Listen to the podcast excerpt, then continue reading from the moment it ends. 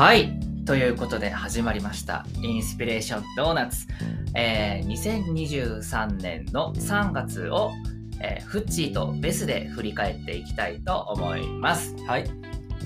はい。じゃあ、早速ですけど、はい。じゃあまず、これどんな番組か、まあ、軽くじゃあ説明していただいて、はい。えーインスピレーションドーナツの今月月どうだった？どうだった？はい。は、えーその前の月になりますかね。今4月なので、3月に頑張ったことを、えーフッチーとベスの2人で話していくという、えーはいテーマになっております。はい。今回も、え2人とも話したい3月に頑張ったことを持ってきています。そうですね。はい。じゃあ、早速ですけど、はい。僕から。聞いていってもいいですか？はい。何を頑張りましたか？はい。僕は3月、バイクをバイク。頑張ったので、ちょっとその話をしようかなと思います。バイクを頑張った。どういうことですか？あのー実は3月かなにバイクを買いまして、おお、大きい買い物だよね。そうだね突然。そうまあちょうどいいかなと思ったけどあの会社の上司に誘われてはい。バイク乗せてもらってうん。バイク屋に見に行ってその日のうちに「これください」って。買ってみたんだけど思いっきりがいいね。ね。うん。なんかタイミングいいなって思ったんだよね。せっかく誘ってもらったしなんかバイクってあんまり自分の趣味にするって考えたことなかったけど、まあ、見てみたらもともと車好きだったんだけど意外とスッと腑に落ちたから、じゃあへ買ってみようかなってまあなんか面白くなかったら売ればいいしみたいなぐらいの気持ちで買ってみてすごい行動力というか 決断力だよね。ねなんか話題にもできやできるかなと思って案の定話題になってくれてるんだけど、うんうん。あので免許持ってないんですよ。四輪免許だけ持っててうん。二輪は持ってないので今絶賛普通二輪免許、えー次が大型二輪免許の取得に邁進しています。え免許よりもうん先にバイクを買ったっていうこと？そうそうそうそうそう。そうなんだ。でも結構そういう人多いらしくてへやっぱり特にまあ車種にもよるけどうん僕が買ったのがハーレー・ダビッドソンっていう名前だけは聞いたことあるり。あのごついやつでしょ？あそうそうそうそう。黒いごつい。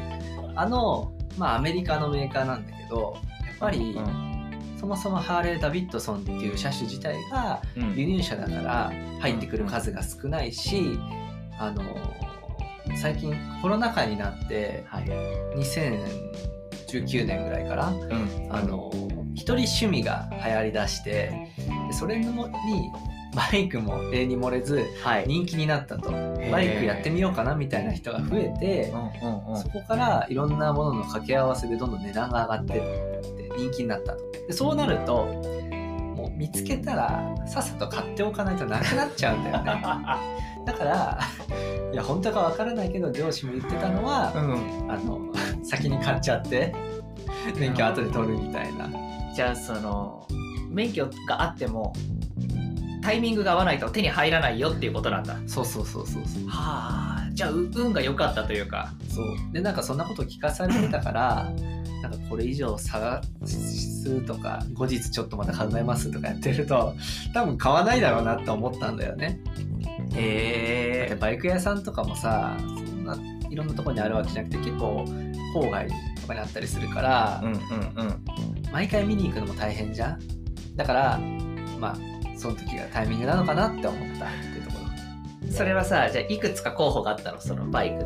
あーでもなかったんだよね、へーあの全然し 一目惚れっていうかもうビビッときたってことなんだ。そのうん買う。まあ一目惚れっていうとちょっと言い過ぎだけど、うん。あのなんて言うんだろう。本当に知らなかったねバイクの車種とか。だから何が欲しいっていうのもなくて。ただ直感的にハーレーはいいなって思ったのと。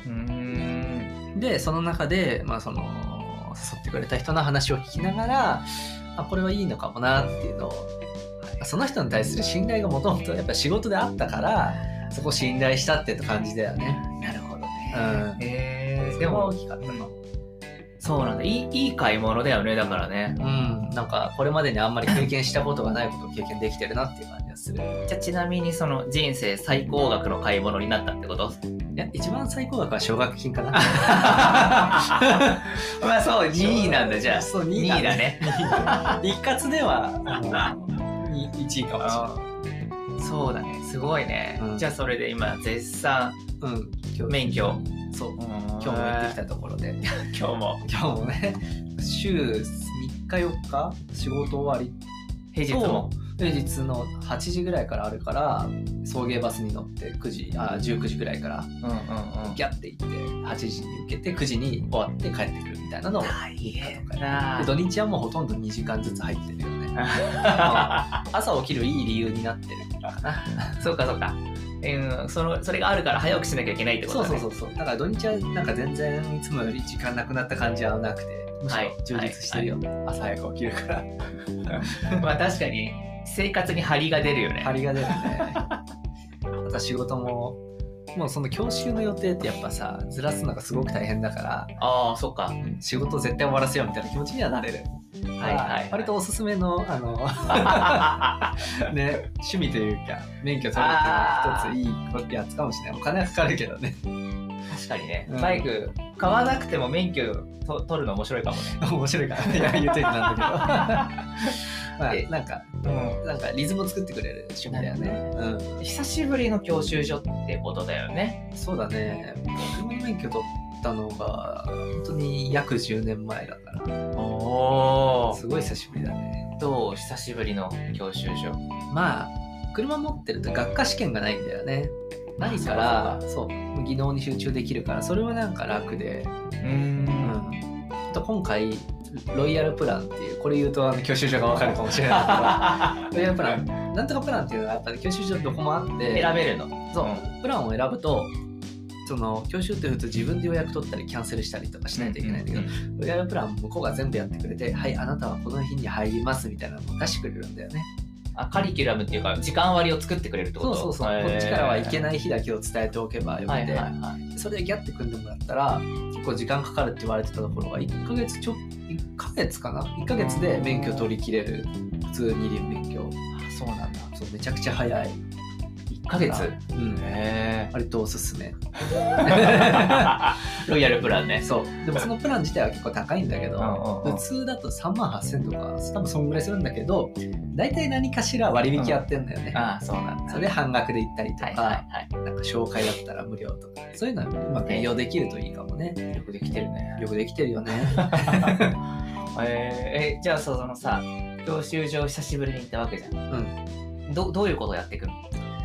えっ、とそう学科がないんだけど普通4輪を持ってると、うん二輪はまあ、えっと全部で19時間の技能教習おがあって。うんうん。で、えっとまあ、ままずはバイクに乗って動かし方バイクって何キロあると思う？普通に動かすのは、まあ、400cc のバイクなんだけど。わかんないけど100キロぐらいじゃない？あバイク 400cc だと大体200キロ、あそんなあるんだ。200キロぐらいあって。うん。まあ、大型になったら200から250ぐらいうん。あるんだけど重さが。それをやっぱり動かすってもう鉄の型ってめちゃくちゃ重重くて。ああそっか。免許を持ってない人にはまず普通に転がして動かすことも難しいぐらいの。転がして動かしてこうこうやってこうやってって言ってもわかんないかえっ、と押して動かすってこと。手で。そうそうそうそう。バランスを取りながら動かすっていうのはすごく難しくて、うん。まずはその取り回しっていうんだけどそれをやらされてバイクに乗ってみて、うんうん。あの発進あのマニュアルの免許持ってる人は知ってるかもしれないけどクラッチを切って半クラでアクセルを吹かしながらクラッチを開けていくとどんどん進んあでいってでスピードが乗ったらクラッチをまた切ってセカンドにギアを上げてはい。進むっていうのをやる、うんうんでそこからは、まあ、車と一緒だよね。SG とかクランクとかうんうんうん。えーとまあ、バイク特有のだとスラローム。パイロンの間を縫って走行していくはいはいはい。とか平均台の細い平均台の上をえゆっくりウィーンって進んでいく、うんゆっくり進めるかみたいな教習とかあとは急制度。40キロまでギャーって上げて、急ブレーキでキーってと所定のところまで止まれるかみたいなのとかえそういうのをどんどんやっていく。ーそのさ、うん。く車の時って助手席にうん。こう先生が座ってくれたじゃん、うん、バイクってそれできないでしょ？そうなのよ。どうすんの？えもうすあの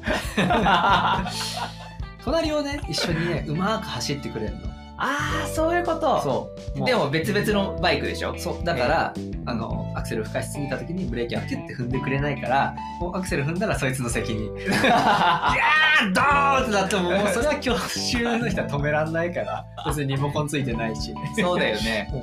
横を走ってくれるだけってことそう。何このなんかトランシーバーでは喋ったりとかもないの？ないのよ。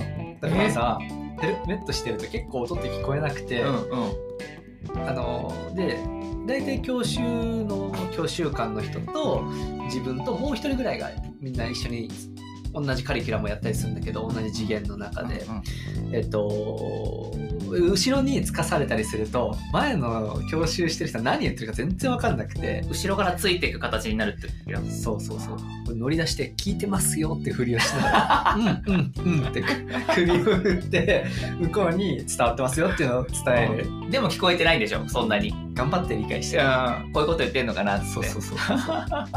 結構大変なんでね。あの最初の日がひどかったんだけど雨降ってて。あー最悪だね。カッパ来て雨も降ってる中でそれを聞くのは超大変だった。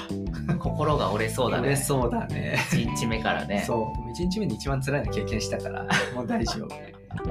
ちなみに一昨日ぐらいの風がすごい強い日もよく分かんなかった、風強いとさやっぱ声も絶対聞こえづらいだろうし、うんうんうん運転もやっぱしづらいのしづらいあそう。煽られるしへ結構バイクって風の影響はでかい。あそっか。やっぱり。うん、あとねそもそもその知り合いの人にバイクでタンデムで乗せてもらったんだけど後ろの後部座席に。うんうんそれでも思ったけどバイクって風もろに食らうから、あまあ、車で言うとし40とか60キロって割とまああの通常の速度じゃん。60は結構速い方だけど、あうんうん出そうものならババババババババババっつって何も聞こえないのよバイクってそっかそっかそうだからヘルメットにインカムとかつけて通話したりとかするのが最近は結構トレンドになってるあと、まあ、バイクってカウルって言うんだけど前に風よけみたいなのがついてるバイクもあるじゃんはいはいはいあれちっちゃいけど結構効果があって、うんあれがあるバイクは風がそんなに強くないらしいのよね、うんうんでもないバイクはもう本当にもろに受けるから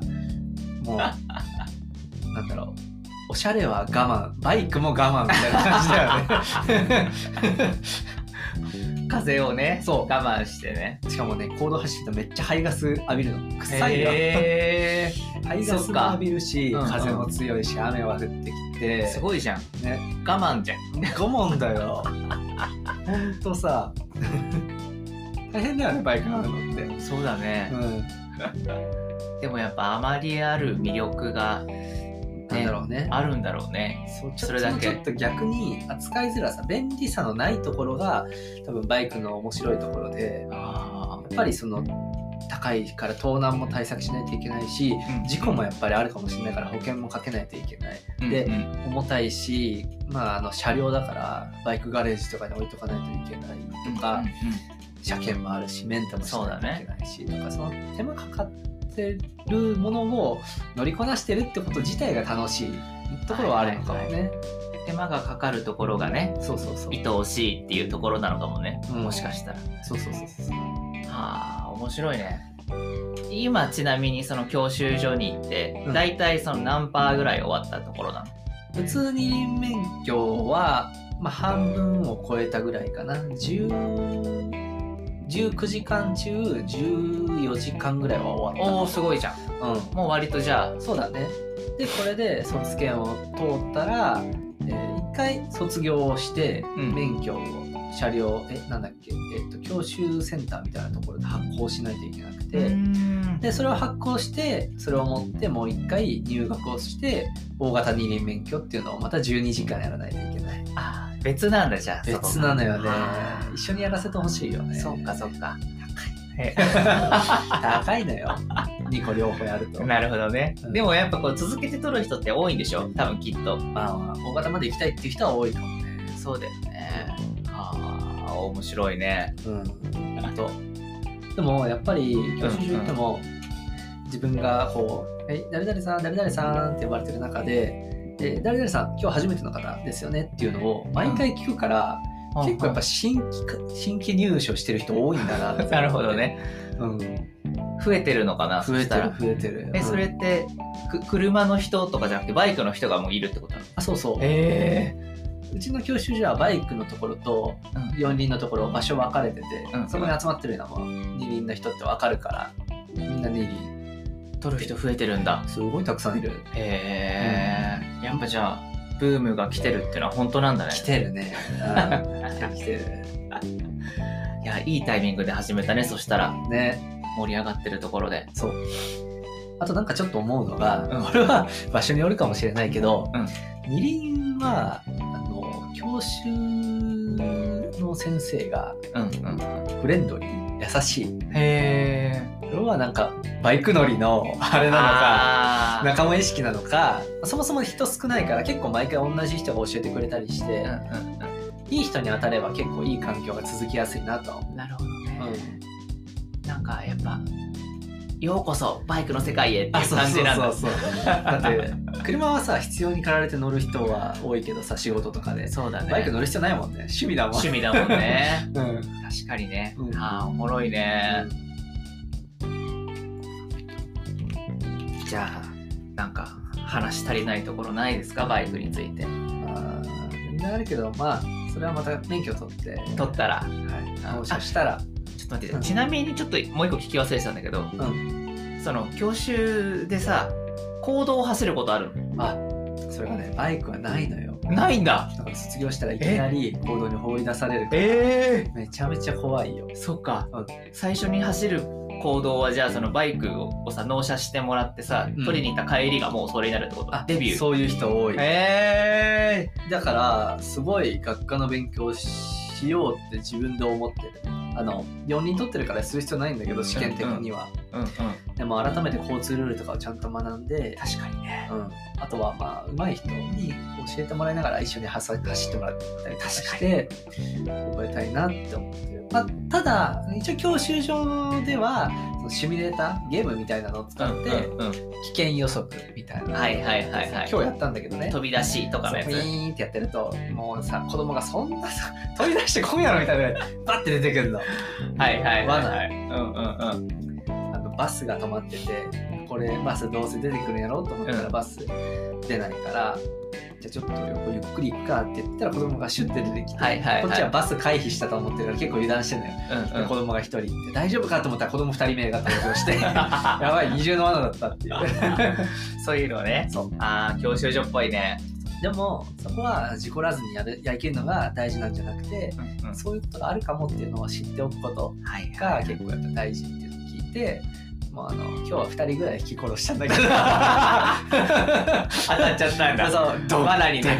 そう。絶対覚えとくからな。確かにね。そうあそうやって叩き込まれてくるんだね。そう。いろんな事故を起こすね。可能性をね。うん、でもやっぱね。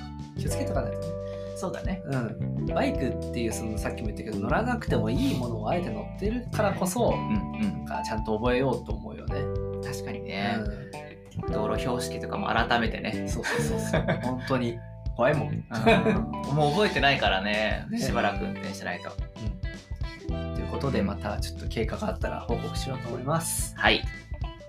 ということででは前半戦終了ということで。終了しました。はい。ではまた後ほどお会いしましょう、はバイバイ。バイバイ。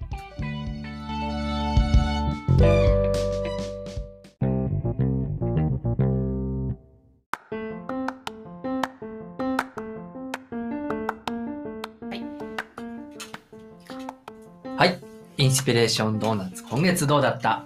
後半戦スタートです。はい。じゃあ次は、フッチーからお題を話してもらおうかなと思いますが、今回のテーマは、はい。ちょっと今回は本当にノープランで。はい、いつもあですね。のーまあもともとねノープランで話す番組ではあるんですけれども、うん。あのー3月を振り返ると、3月って、まあ、いろいろあのーやってはいたんだけどこれっていうものっていうよりかはうん。いろんなものを体験したり、あえーと幅広く。そう幅広くやってて、でえっ、と多分ちょっとあの去年の積み残していたゲームとかお小説とか、すごいたくさんやってたよね。そうそうそれをあの取り戻す期間だなと思って うんうん。あの貪るようにうん。いろんなものを遊んでたりしたんだよね。で何やってたっけなと思ってちょっと自分のメモをねはい。見返してみたら、はい。まあ、結構いろいろやっててえっ、とねちょっといくつかそれで紹介ししてみるか、まあ、別に選んでもらんでもらってもいいんだけどね。あじゃあ選んでみようかな。ちょっとねこれあの2023年、うこの体験したものでうん。あの3月だどれだの？3月っていうとねあのーそうだな。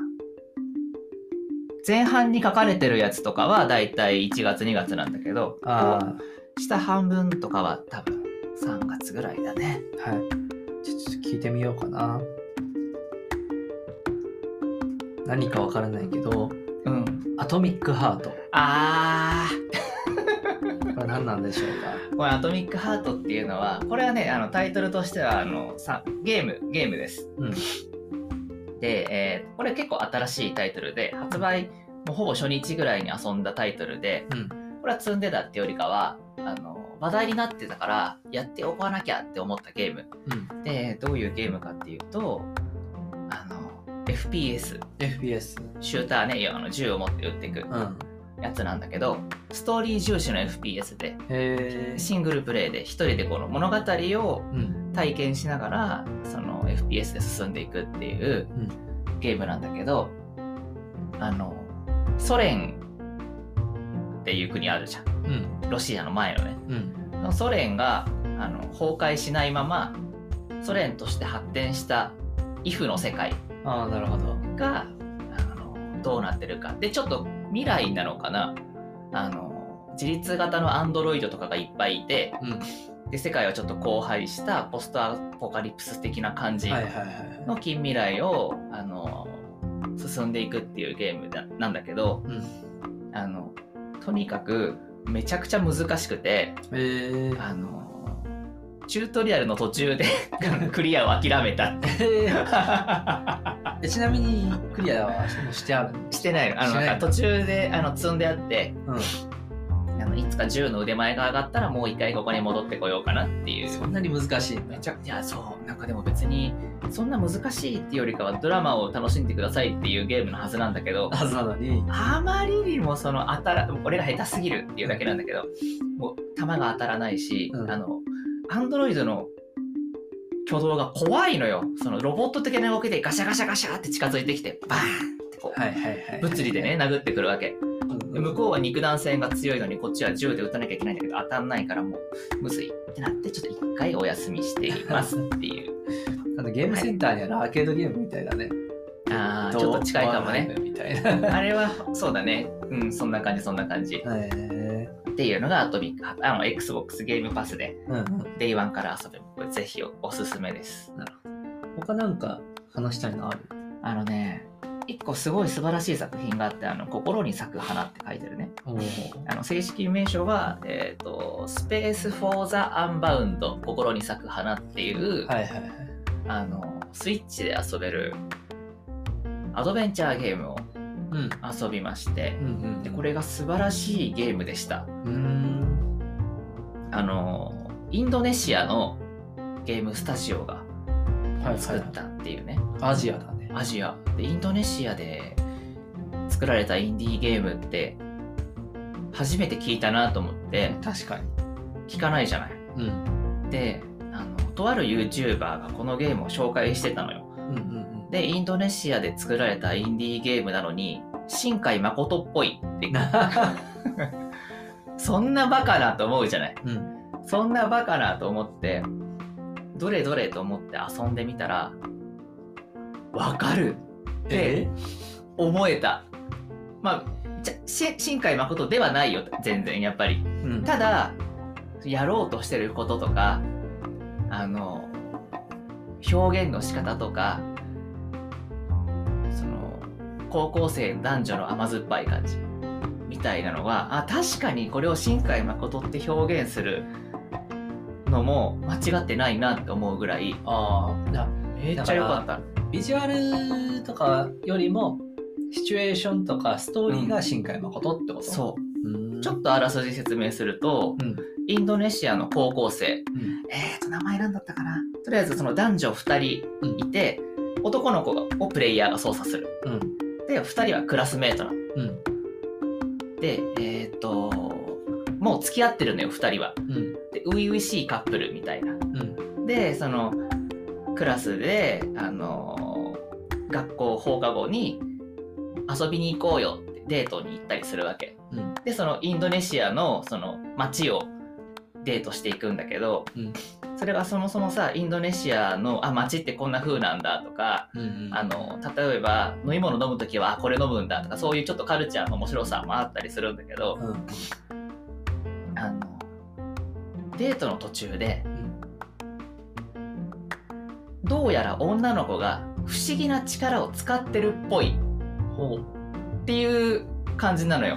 ううん。っていうのは例えばあの木から落ちそうになった自分男の子がうん。なぜかふわっと浮いて助かるとかうん。ポケットの中にあるはずのないお金が入っていて映画が見れるとかなんかちょっとあのその男の子は気づいてないんだけど、うん。プレイヤー目線から見るとその女の子がこうなんかしてるっぽい。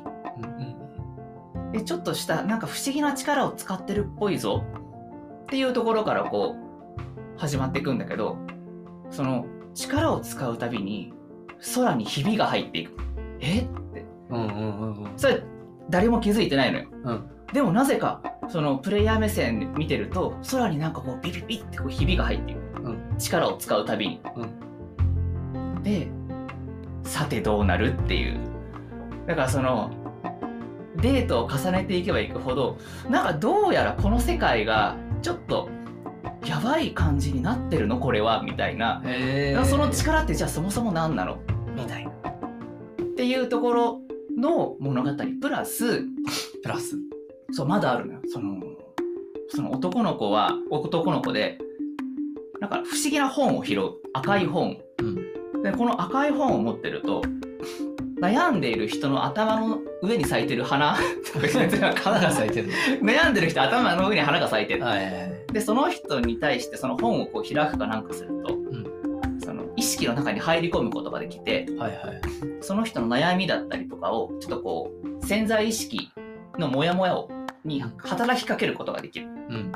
でそれでそれを解決してあげるとうん。外に出たらそのちょっとその人の意識が変わってるわけよ。うん。だからすごい悩んでて何も動けないみたいな人に対しはい。はいてあのスペースダイブっていうのそのスペースダイブをしてうん。何かこうた潜在意識の悩みを解決してあげて外に出るとその人は立ち直ってるみたいな。うんだから男の子は男の子でこの不思議な本によって能力を得ているわけ。っうん。ていうこのおなぜか能力を得ているあの得てしまった男の子ともともとなんか能力を使ってる女の子。うんのこの男女の高校生のカップルのお話っていう。新海誠じゃん。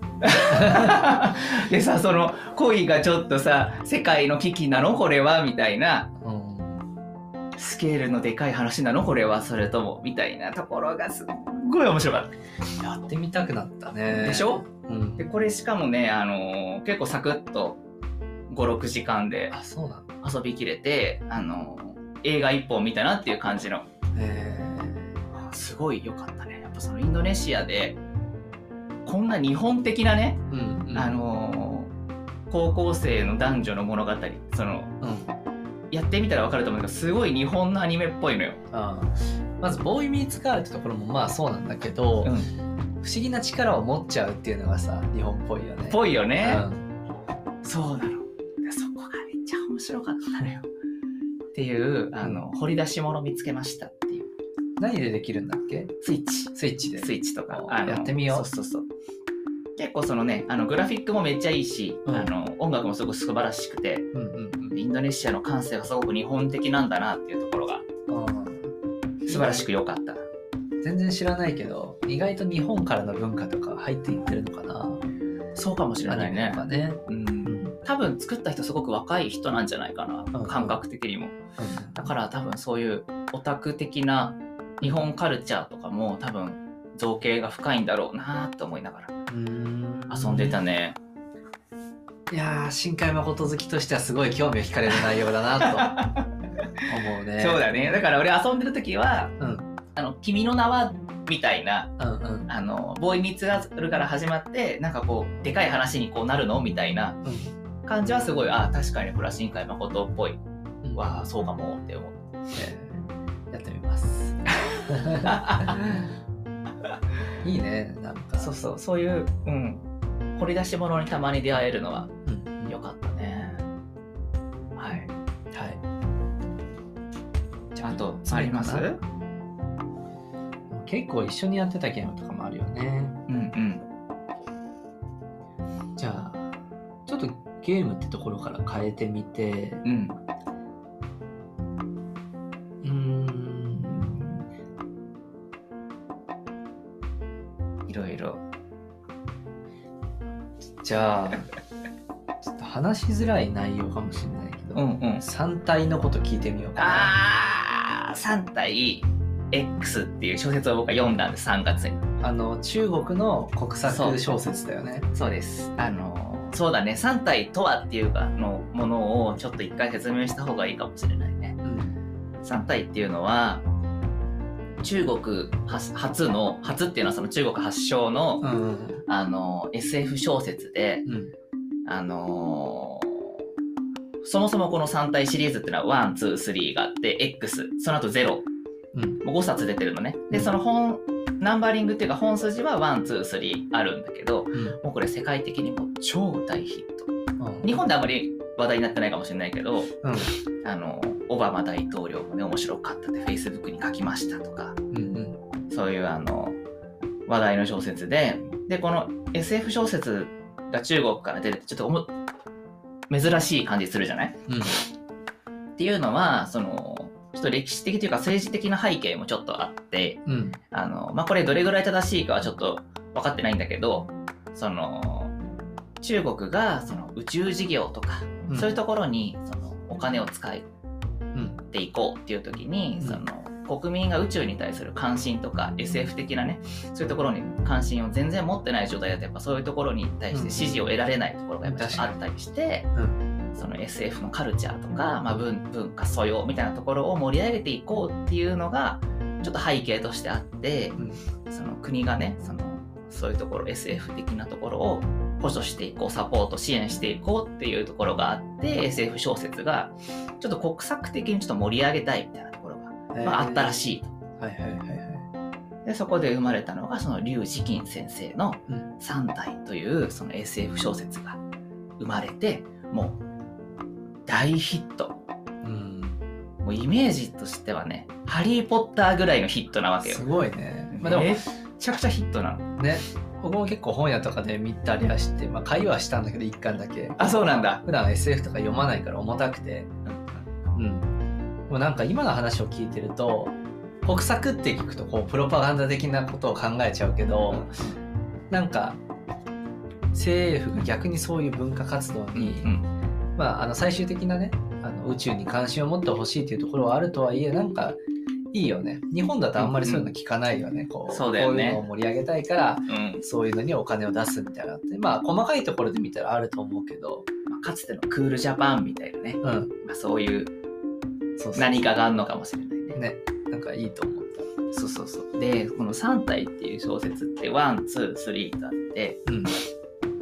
もう僕はこれもう3冊とも読んでうんめちゃくちゃ面白かったもうこれ何回もねいろんな人に言ってるんだけどうんもう one one、two、three めちゃくちゃ面白かったし、3がちょっとね、発売が遅れてたのよ。その世界に比べて日本語版がね。うんだから2までを読んだ時点でもう最高だと思っていて、もう3が出るのまだかまだか。来月だ、来週だ。ま、もう楽しみに楽しみに待って、もういざ発売して、やったーっていう、もうあの、かつてハリー・ポッターの新刊を待ってた時のような、うん。あのワクワクがあったわけ。で3体のその3作目「黒暗森林」っていうシリーズももうあ違う黒暗森林じゃないや。えっ、とし「死神衛星だ」っていう作品ももうめちゃくちゃ面白くて完結したのよ。うん。でこの3体 X っていう作品がどういう作品かっていうと3対33 3部作を読み終わった中国のオタクがネットに書き始めた小説だったの。ほう面白くない？っていう設定？うん違うの。本当にうんオタクがファン目線でうん3対 X のこの物語の裏で起きていた物語を想像して書いたの。えーそうなのよ。だからつまりその3対 X って登場人物がめちゃくちゃ多くてうん描かれなかったところがいっぱいあるの。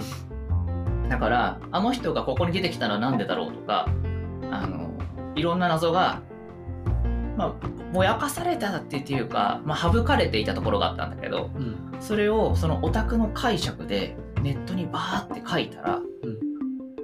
その作者の目に留まってうん。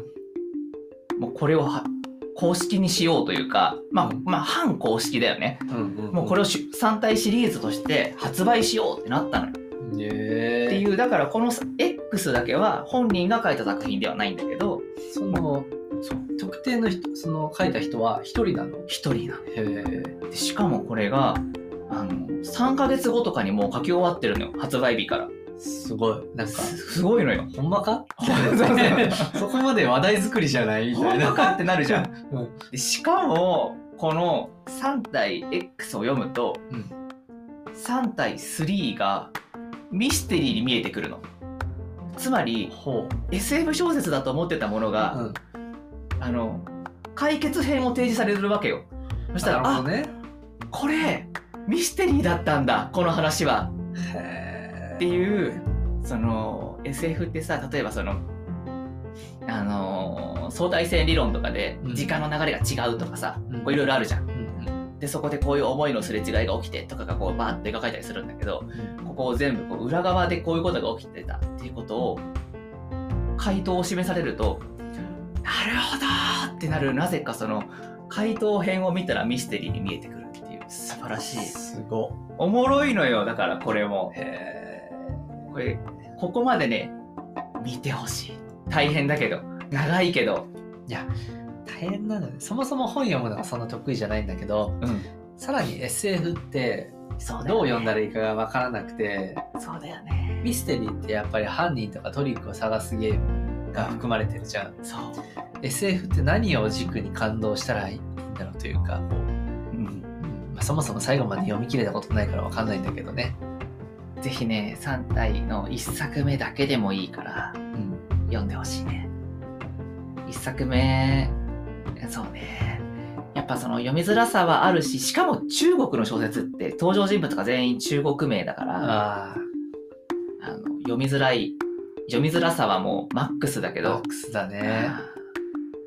まあ、それを差し引いても読む価値はあるかなと思います。いやいいね。なんか楽しいねこう好きなもの。よかった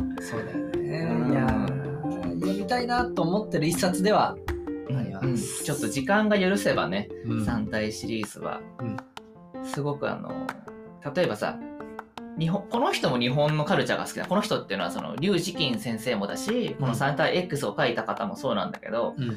あの日本の SF アニメとかもう普通にアニメが超大好きで例えばそのシナリオお話の中で鈴宮春日とかが出てくるのよ。その例えとして引用として春日のこのセリフが出てきたとかあのあとは銀銀英伝銀河英伝説とかの銀英伝とかのこのセリフとか出てきたりとかしてなんか作品をすこのオオマージュするところがあったりとか、はいはいはい。なかなかね読んでても楽しい。あ読みたくなってきたな。でちなみにちょっと聞きたいんだけど、うん読んでる時にその SF とかうんうん。実際のビジュアルをイメージしながらとか読んでるの、読んでる読んでる。もう俺ねこれコツがあってうん。キャラが出てくるたびに顔を作っていくのよ。その役者にするとかうん。友達の顔を当てはめていくとかうん。身近な人でそのこいつはこういう顔だろうなっていうのをうん。もう作りながら読んでる、あそうすると割とその視覚的にイメージできるからーうんうんそうやって読んでいくと中国語中国名の小説とかもはちょっと読みやすいかなうん情景とかもね。なるほどね。ちょっと読んでみたいと思いました。なかなかね、大変だと思うけど。ね。映像になったりしないのかな？あの、ネットフリックスでアニメ化するらしい。おお楽しみですね。うん、だからそれで待ってもいいかもしれないけど、ただ、あの絶対に映像化できないシーンがもういっぱい出てくるのよ、そのうん3体って。うんこれどうするんだろうなっていうィフィクションなシーンってことね。そう。これはもう、この文字だからいけてるけど、漫画とかアニメとかには絶対できないシーンがいっぱい出てくるんだよね。そこはどうするかは楽しみ。CG だよ。そうだね。CG でどう表現するか。だからインターステラーとかみたいな感じかな。そうわかんないけどね。こうどうにか。うん。ちょっとそこら辺も楽しみで。まあ3月いっぱい。話足りないとこもね、いっぱいありますけど、たくさんたくさんはい。コンテンツ消化していった1ヶ月でしたね。ね素晴らしいですね。はい。まあはいこういう、ただただ楽しかったものを話す回もあっていいんじゃないかと。はい。はい。ということで、いよいよ時間です。そうですね。じゃあはいちょっと、今日はこの辺という感じですかね。はい。それでは、インスピレーションドーナツ今月どうだった、はい。えー今回はここで終わりたいと思います。はい。ベストフチでした。バイバイバイバイ。